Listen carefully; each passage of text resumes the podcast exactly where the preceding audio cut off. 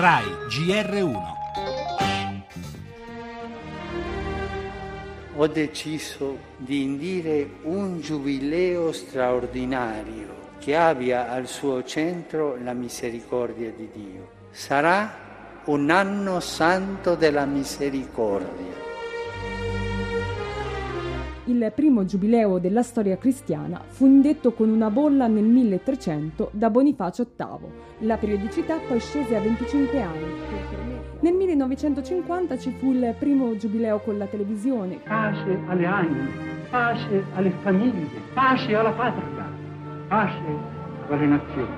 Così, annunciando l'anno santo, Pio XII ha... Notte del 24 dicembre 1974. Apertura della Porta Santa per il solenne giubileo. Nel momento più spettacolare della cerimonia, pezzi di mattone e calcinacci rovinano sull'ignaro pontefice, che resta fermo, le spalle strette.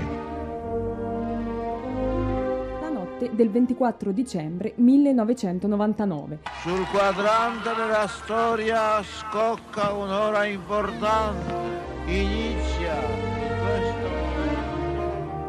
la Chiesa preferisce rivolgersi agli uomini d'oggi con la medicina della misericordia. La misericordia costituisce il fondamentale criterio di giudizio con cui i fedeli debbono vivere nel mondo e rapportarsi agli altri.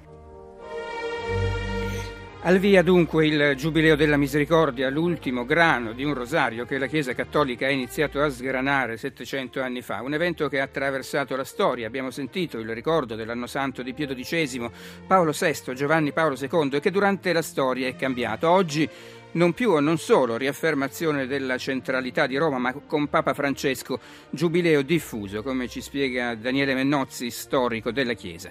Un anno santo che non a caso il Papa ha voluto inaugurare in Africa nel nome del dialogo con le altre culture, con le altre religioni.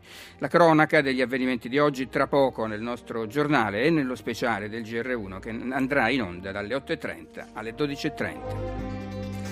Le altre notizie, il ciclone Le Pen in Francia al via l'offensiva per frenare l'ascesa del Front National, ma i partiti restano divisi. Molte le reazioni politiche.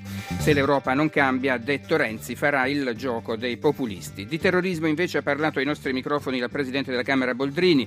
Occorre, ha detto, maggiore coordinamento nella rete di intelligence dell'Unione. Lo spettacolo, la prima della Giovanna d'Arco Verdiana alla Scala di Milano, ha ricevuto un emozionato applauso, città blindata anche qui per motivi di sicurezza poi lo sport, la Juventus in Champions League questa sera.